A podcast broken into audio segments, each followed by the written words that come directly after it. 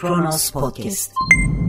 Son yıllarda Türkiye'de yaşananların ağır faturaları olsa da şöyle bir yansıması da var inkar edemeyeceğimiz. Hemen herkes, gündemi takip eden hemen herkes öğrendi ki bir devlet için hukuk ve adalet son derece önemli. Hani onları çekip çıkardığınızda ortada kalanın adının devlet olmadığını artık hepimiz biliyoruz.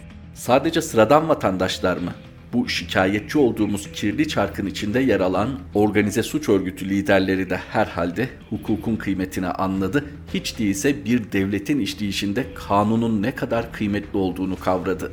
Merhaba, 16 Mayıs 2021 Pazar günün tarihi ve Kronos Haber'de Kronos günden başlıyor. Peker, Suriye'ye giden silahlardan para alanlar var, konuşacağız.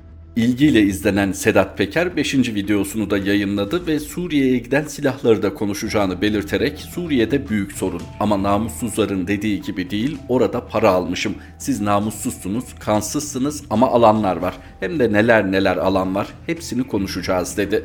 Sedat Peker konuşuyor. 5. videosunu yayınladı. Tabii ki devam edeceğiz biz de burada ona yer vermeye ama bugün Kronos gündemde Sedat Peker'in ilk videodan bu yana hedef aldığı Mehmet Ağar'ın portresine yer vereceğiz. Fikri Doğan'ın yazısı rica ettiler, devlete geri döndü. Bir Mehmet Ağar portresi. John Edgar Hoover ismini duydunuz mu hiç? Biraz kitap karıştıranlar ve Clint Eastwood filmlerine meraklı olanlar bilir kendisini. FBI'yi kuran adamdır zatı muhterem. 1935 yılından 1972'ye kadar kesintisiz FBI başkanlığı yapmış vatan millet sevdalısı bir Amerikalıdır.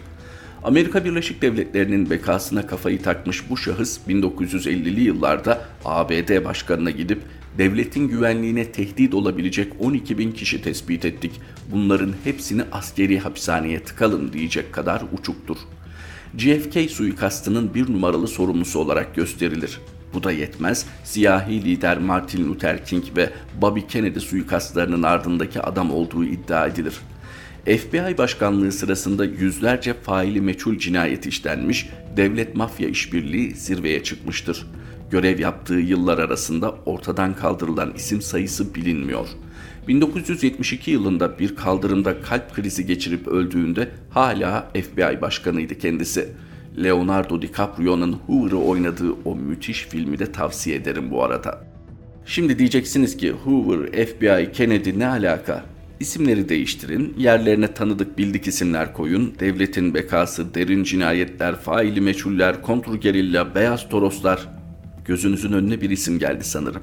Evet, bildiniz. Mehmet Ağar.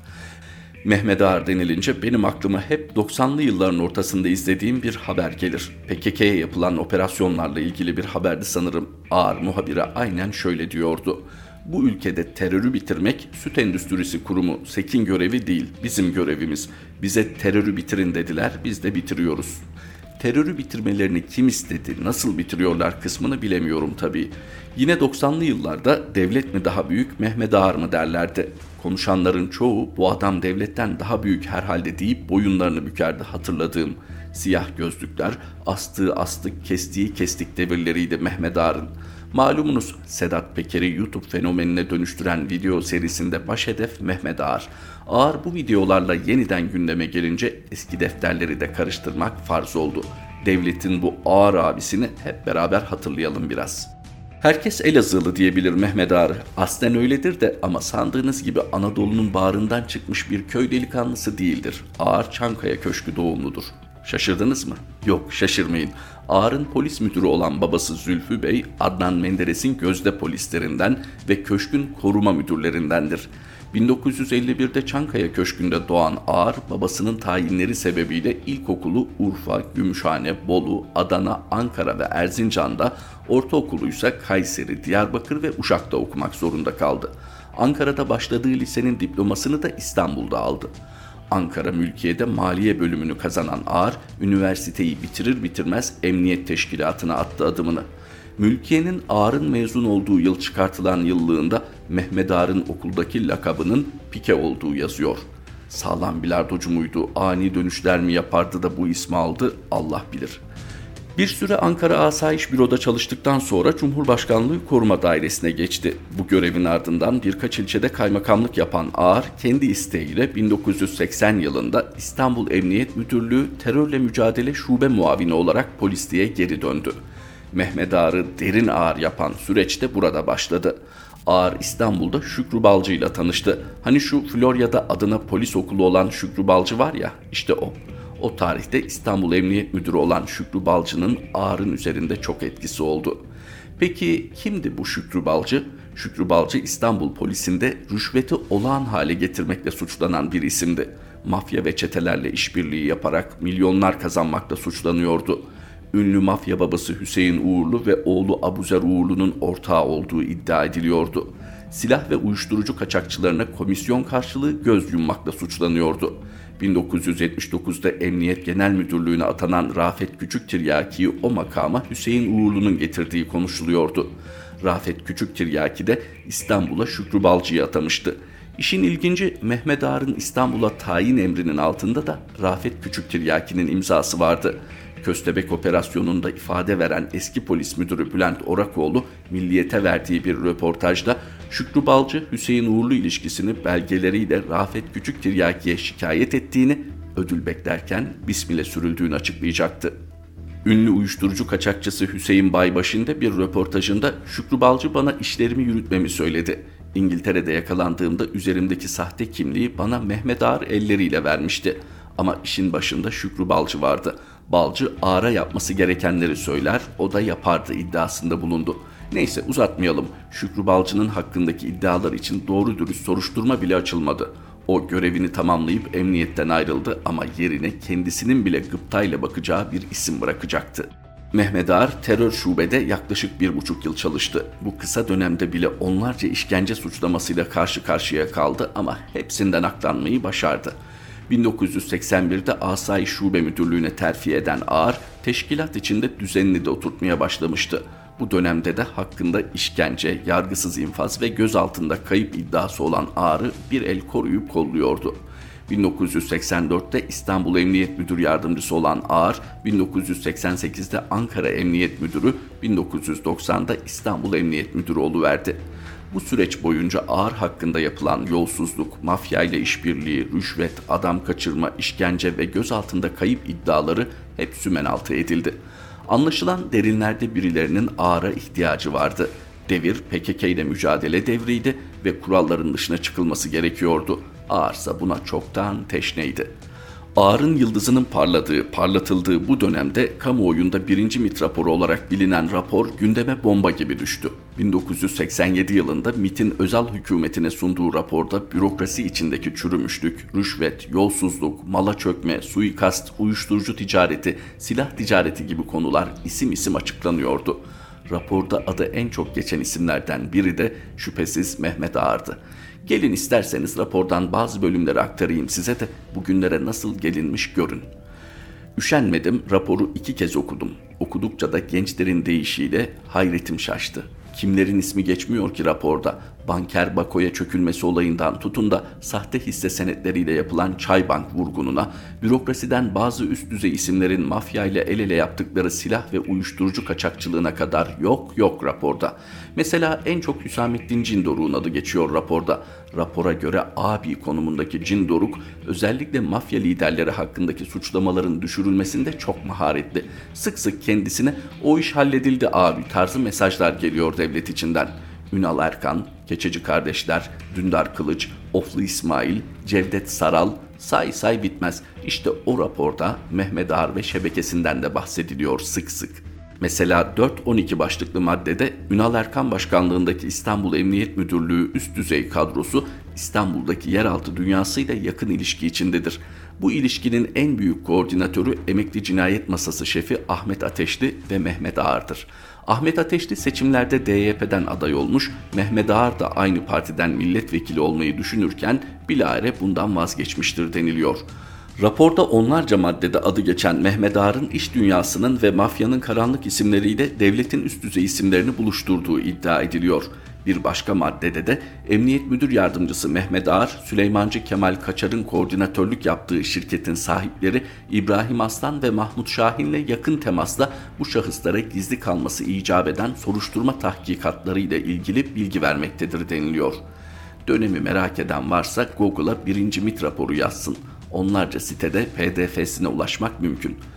1992'de Erzurum valisi olarak atanan Mehmet Ağar, 1993'te Emniyet Genel Müdürlüğü'ne getirildiğinde daha 42 yaşındaydı. Hizbullah'ın katliamlar yaptığı yıllarda Erzurum valisiyken söylediği Hizbullah devlet aleyhine şeyler yapmıyor, onları yakalamak kimseye fayda sağlamaz sözleri çok tartışıldı. Devlet o dönemde PKK ile mücadele ediyordu ve Mehmet Ağarlara çok ihtiyacı vardı. Ağar genel müdürlük koltuğuna oturmadan önce PKK ile savaşta özel bir gücün kurulacağını açıklayarak geldi. Çünkü acemi askerlerle, teröristlerle çatışmaya girmek istenilen neticenin alınmasını engelliyordu eski MİTçi Korkut Eken ve emniyetçi İbrahim Şahin'le birlikte özel harekat dairesinin kurulması için çalışmalar başladı. Askerin, polisin içinden özel nitelikleri olan binlerce insan seçildi. Eğitimden geçirildi ve PKK ile savaşta sahaya sürüldü. Bundan sonra terörle savaşta kafasına sıkın dönemi başlamıştı. Yargısız infazlar, adam kaçırmalar, suikastlar zirveye çıktı. Bolu, Adapazarı, Sapanca üçgeninin adı ölüm üçgenine çıktı terörü finanse ettiği gerekçesiyle kaçırılan iş adamları kafalarına sıkılıp buralara atılıyordu. Ağar 1997 yılında Susurluk Komisyonu'na verdiği ifadede bu konuya ayrıca geleceğiz. Bize birileri ne yaparsanız yapın bu terörü bitirin dedi. Biz de bitirmek için elimizden geleni yaptık diyerek o günleri savunacaktı. O dönemde Mehmet Ağar'ın infaz ekibinde bulunan bir özel tim elemanı yaşadıklarını şöyle anlatıyordu. Özellikle Karadenizli gençleri seçtiler. Onlarda vatan millet sevdası yüksek olduğu için onları tercih ettiler. Ben de Karadenizliyim. Askerin polisin içinden tek tek seçtiler. Özel eğitimlerden geçtik, zor eğitimlerden. Sonra Güneydoğu'ya gönderildik. 20, 40, 60, 80 kişilik timlerimiz vardı. Aylarca dağlarda kalırdık. Ben size söyleyeyim, sadece benim timim bin kelle almıştır.'' Aynı eski özel tim elemanı 2000 yılı sonrası bazı arkadaşlarının devlete yerleştirildiğini, kendisinin de içinde bulunduğu bazılarının ise unutulduğunu söylüyor. İsmi bizde mahfuz bu arkadaşa göre uzak olmayan bir geçmişte o dönem özel timde bulunan arkadaşlar Ankara'da birileri tarafından tek tek aranmış ve toplanıyoruz denilmiş. Şimdi devletin kendilerini hatırlamasından memnun olan arkadaş ve onun gibi olanlara Ankara'dan işler veriliyormuş. Yok hemen yanlış anlamayın öyle suikast cinayet falan değil. En azından şimdilik değil. Bu arkadaşlara şirketler kurduruluyormuş. Ardından da tapu kadastro, milli emlak ya da bakanlıklar gibi yerlerden teşvikler, ihaleler veriliyormuş. Konumuza dönelim biz. Ağar 1995 genel seçimlerinde DYP'den Elazığ milletvekili seçilerek meclis sırhına büründü. Artık dokunulmazdı ve daha rahat at oynatabilecekti. Bu süreçte devlet bırakın hesap sormayı Ağar'ı bakanlıkla ödüllendirecekti. Önce Adalet Bakanı yapılan Ağar, ardından Refah Yol hükümetinde İçişleri Bakanlığı koltuğuna oturdu. Durun size bir bilgi daha vereyim. Ağar Adalet Bakanı olunca ilk iş olarak Adli Tıp Kurumu'nda tasfiyeye gitti. Bugünlerde kanun hükmünde kararname ile mesleğinden atıldığı için hak arayan Şebnem Korur Fincancı da ilk gönderilen isimlerden biriydi. Gözaltında işkence iddiaları için çok kritik bir hamleydi bu. Avrupa İnsan Hakları Mahkemesi gözaltında işkence iddiaları için adli tıbbın raporlarını baz alıyordu ve raporlar devletin başını çok ağrıtıyordu. İddiaya göre adli tıbba kendi adamlarını atayan Ağar burayı da sağlama almıştı. Yani her şey yolunda gidiyordu o dönemde. Ağrı işaret eden sayısız faili meçhuller, suikastlar, adam kaçırmalar, yolsuzluklar, mafya ile ilişkiler tam sümen altı edilecekti ki ardarda iki olay yaşandı. Önce Susurluk olayı patlak verdi. Balıkesir'in Susurluk ilçesinde bir kamyonla bir otomobil çarpışmıştı. Kazadan sonra ortaya dökülense devletin yıllarca biriktirdiği kan, irin ve pislikti. Araçta Mehmet Özbay kimliğiyle ünlü ülkücü Abdullah Çatlı, Bucak aşireti lideri Sedat Bucak, Emniyet Müdürü Hüseyin Kocadağ ve Gonca Us kimlikli bir kadın vardı. Bucak hariç diğerleri olay yerinde ölmüştü. Bagajdaysa devlete ve özel kuvvetlere ait silahlar, paralar ve belgeler vardı. Susurluk yıllardır ağrın üzerine kapatılmaya çalışılan tülün ilk aralandığı yer olarak tarihe geçti. Abdullah Çatlı'nın üzerindeki Mehmet Özbay adına düzenlenmiş sahte kimliğin altında Mehmet Ağar'ın imzası vardı. Gonca Uz iddialara göre Çatlı'nın sevgilisiydi. Hüseyin Kocadağ Ağar'a en yakın isimlerden biriydi. Sedat Bucak ise devletten bazı isimlerle birlikte uyuşturucu ticaretini yönetmekle suçlanan iki Kürt aşiretinden birisi olduğu iddia edilen Bucak aşiretinin lideriydi. Herkes biliyordu ki Mehmet Ağar'a çok yakın bir isimdi. Hemen ardından da Erbakan'ın Libya gezisi skandalı patladı. 1996'da Erbakan Kaddafi ile görüşmeye gitmiş, Libya lideri Erbakan'ı çadırda ağırlamıştı. Olay Türkiye Cumhuriyeti Devleti'ne saygısızlık olarak değerlendirildi bir kesim tarafından. Maksat refah yolu hükümetini sarsmaktı aslında. Medya olayı haftalarca manşetlerde tuttu. Ağar 8 Kasım 1996'da çadır olayını gerekçe göstererek istifa etti. Susurluk skandalında ise hedefteki isim Mehmet Ağar'dı. Ağar'la ilgili 1980'den itibaren işlediği iddia edilen suçlar ortaya dökülmeye başladı. Mesut Yılmaz, Hollanda'da hapis yatan eroin ticareti hükümlüsü Hüseyin Baybaşı'nın kameraya yaptığı itirafları meclise verdi. Baybaş'ın Şükrü Balcı ve Mehmet Ağar'ın kendisine verdiği kimlik, devlete ait silahlar ve pasaportlarla dolaştığını itiraf etti. 1987 MIT raporunu hazırlayıp özel hükümetine sunan Mehmet Eymür eteğindeki taşları döktü. Buldan cinayeti, Kürt iş adamlarının infazları, uyuşturucu ticareti, Abdullah Çatlı ve Yaşar Öz'e verilen sahte kimlik ve pasaportlar, Çatlı'nın yurt içi ve yurt dışındaki eylemleri, Alaaddin Çakıcı ile bağlantılar, eski MIT mensubu Tarık Ümid'in infazı, Ahmet Cem Ersever cinayeti, Ömer Lütfi Topal cinayeti ve daha onlarca müebbetlik suç ifşa oldu.''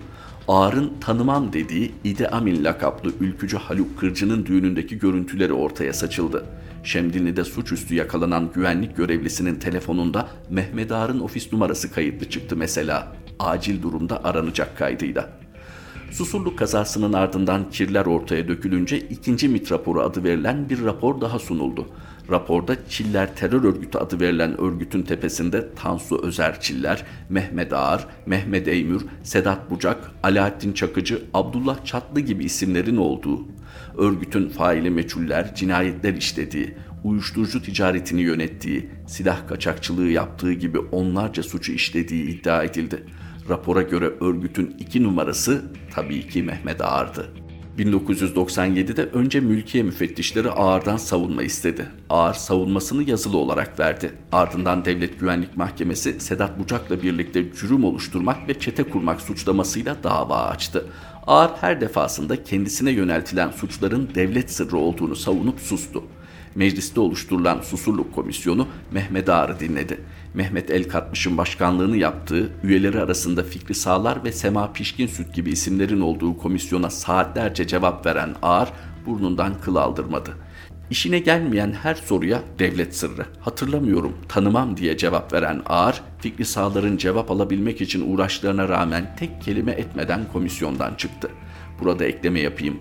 Yine üşenmedim, Susurluk Komisyonu'nun metninin tamamını okudum. Allah komisyon üyelerine Eyüp peygamber sabrı vermiş. Ağır o kadar baştan savma cevaplar veriyor ki tahammül etmek imkansız. Dokunulmazlığı kaldırılan Ağır Anayasa Mahkemesi'ne itirazı da reddedilince DGM'de ifadeye çağrıldı. Beni ancak Yüce Divan'da sorgularsınız diye res çeken Ağır için o karanlık el yine devreye girdi. DGM görevsizlik kararının ardından yargılamanın durdurulması kararı verdi. Bu da yetmedi. 2000 yılında Meclis Soruşturma Komisyonu tarafından Yüce Divan'a sevkine gerek yoktur kararı verilerek bir kez daha aklandı. 3 Kasım 1996'daki Susurluk kazasında başı derde giren Ağar için 3 Kasım 2002 seçimleri ilaç gibi geldi. DYP'nin baraj altında kalmasının ardından çiller çekilince Ağar kongrede salt çoğunluğu alarak DYP Genel Başkanı seçildi uzun sayılmayacak siyaset hayatında ilginç çıkışları oldu Ağar'ın. Mesela PKK'liler dağda terör yapmasın, düz ovada siyaset yapsın verdi bir keresinde. Dönemin Genelkurmay Başkanı Büyük Anıt'ın öfkesini kabartan bu çıkıştan da geri adım atmak zorunda kaldı Ağar. Kendine oy verecek kitle arayan Ağar, Türkçe olimpiyatlarının da müdavimlerindendi bir zamanlar. 2007'de tam da ana vatanla birleşme çabalarının olduğu dönemde Türkçe olimpiyatlarına katılan Ağar, Tabii onların arkasında elbette bu toprakların yetiştirdiği değerler var. Öğretmenlerimiz var. İmanlı, inançlı, şahsi çıkarları bir kenara bırakmış ideal sahibi insanlar var ki geçen sene söylediğim gibi Fethullah Hoca Efendi var diyordu konuşmasında. 2004 yerel seçimlerinde oyunu çok az yükselten Ağar'ın DYP'si büyük sükseyle girdiği 2007 genel seçimlerinde adeta çakıldı. 2007'de büyük krizlere neden olan Cumhurbaşkanlığı seçiminde CHP ile boykot kararı alarak meclise girmeyen Ağar 2007 seçimlerinde şoka uğradı. Anavatan Partisi DYP birleşmesi çabaları Ağar ve Erkan Mumcu'nun anlaşamaması sonucu havada kalırken 29 Mart seçimlerine tek başına giren Ağar %5'i biraz geçebildi. Bu hüsranın ardından da başkanlığı Süleyman Soylu'ya bırakarak istifa etti.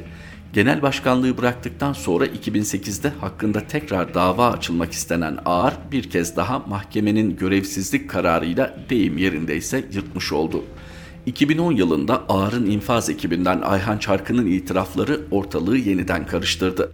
Çarkın faili meçhul cinayetlerin Mehmet Ağar'ın özel harekat polisleri tarafından devletin bilgisi dahilinde işlendiğini itiraf etti. Mehmet Ağar, Korkut Eken, İbrahim Şahin'in yargılanmasına karar verildi.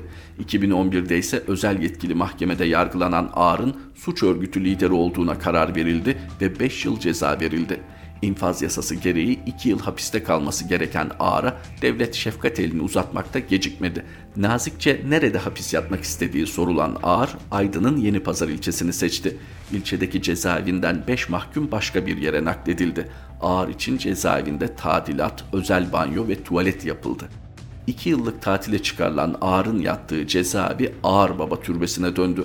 Aziz Yıldırım'dan Fikret Ormanı'na, Fatih Terim'inden sanatçısına, oradan siyasetin ünlü isimlerinden iş adamlarına kadar yüzlerce kişi Ağar'ı ziyaret etti. Zaten 2 yıllık cezası bitmeden de denetimli serbestlik kapsamına sokularak 361 gün sonra tahliye edildi. Ha unutmadan Ağar oğlu Tolga'yı 2018'de AKP Elazığ milletvekili yaptı. Hani şu Kazak gazeteci Kaharman cinayetinin sorumlusu olduğu iddia edilen Tolga Ağar. O mesele süre dursun Ankara'da bir mahkeme Mehmet Ağar ve diğer 19 kişi hakkında delil yetersizliğinden beraat kararı verdi. Sessiz sedasız. O tarihten sonra iş adamı sıfatına bürünen Ağar'ın ismi kamuoyunda çok duyulmuyordu ki geçen yıl Alaaddin Çakıcı'nın işgüzar bir adamının internette paylaştığı fotoğrafa kadar. Mehmet Ağar, Alaaddin Çakıcı, Korkut Eken ve Engin Alanlı foto o derinler buluşmuş yine yorumlarına neden oldu. Fotonun hikayesi ise kendisinden daha çarpıcıydı. Mübariz Mansimov tarafından Yahudi bir iş adamından satın alınan Bodrum Yalıkavak Marina'ya Mehmet Ağar'ın oğlu Tolga Ağar önce yönetim kurulu üyesi olarak atanmış ardından yönetim kurulu başkanı yapılmıştı. Milyar dolarlık marinaya daha sonra Mehmet Ağar yönetim kurulu başkanı olmuştu. Sedat Peker'in açıklamalarında derin devletin başı olduğu iddia edilen Ağar bir kez daha hedefteydi. Marina'ya çöküş hikayesi ise daha karmaşıktı. Gazeteci Cevheri Güven'in araştırıp YouTube yayınında dile getirdiği iddialar derin devletin ölmediğini, yüreğimizde yaşadığını gösteriyordu. Güven'e göre Mansimov, Azeri ve Rus petrollerini taşıyan 300'e yakın tanker geminin sahibiydi. Rus ve Azeri devleti Mansimov'la olan anlaşmalarında indirime gitmesini istemiş, red cevabı alınca da hem Mansimov'la mahkemelik olmuş hem de iddiaya göre ortadan kaldırılması için Guli lakaplı bir suikastçı göndermişlerdi. Mansimov da Sedat Peker'den koruma istemiş ve onun himayesine girmişti. Guli ile çok eskiden tanışan Peker suikaste engel olmuş, üstelik Guli en yakın arkadaşı tarafından öldürülmüştü. Yine Cevheri Güven'in iddiasına göre Mansimov'dan boşalacak petrol taşıma işine Türk devletinin yönetimindeki bazı isimler göz koymuştu. Mansimov'u FETÖ destekçisi diye hapse atan devlet, sadık evladı Sedat Peker için de yakalama kararı çıkarmıştı. Hepsinin altında milyarlarca dolarlık petrol taşıma işi vardı yani. Peker kaçtıktan sonra başına gelenleri anlamış ve videoları yayınlamaya başlamıştı. Ağar'ın İstanbul Emniyetine girişinin üzerinden 41 yıl geçti. Hakkında yüzlerce yolsuzluk, uyuşturucu ticareti, suikast, adam kaçırma, mala çökme, haraç toplama, yargısız infaz iddiası var. Üstelik tamamına yakını resmi belgeli bu iddiaların ama her ne hikmetse Ağar'a dokunulmuyor. Peker'in dediği gibi kim gelirse gelsin devletin başı hep ağır oluyor. Son gelişmeler gösteriyor ki kirli ilişkiler ağı 90'ları bile mumla aratacak halde sürüyor. Mehmet Ağar aslında bu kadar yazıyla bitmez ama okuyucuyu da yazanı da düşünmek lazım. Ben bu yazıyı da 1987 MIT raporunun sonuna eklenen cümleyle bitireyim. O raporda uzun uzun kirli bağlantılar ayrıntılarıyla anlatılıyor ve sonunda deniyor ki adalet mülkün temelidir ve ilgililer hakkında yasal işlemler yapılmalıdır. Takdir Türkiye Cumhuriyeti Devleti Cumhuriyeti başsavcılarına ve hakimlerine ait. Ağrı bütün baskılara rağmen 2011'de yargılayıp hapse atan o hakim ve savcıların bir kısmı terörist diye hapse atıldı. Bir kısmı yurt dışına gitmek zorunda kaldı. Kalanı da kavun karpuz satıyor pazarda bayım. Siz kendi derdinize yanın. Fikri Doğan'ın Mehmet Ağar portresini aktardık Kronos gündemde. Kronos Haber'de tekrar buluşmak üzere. Hoşçakalın. Kronos Podcast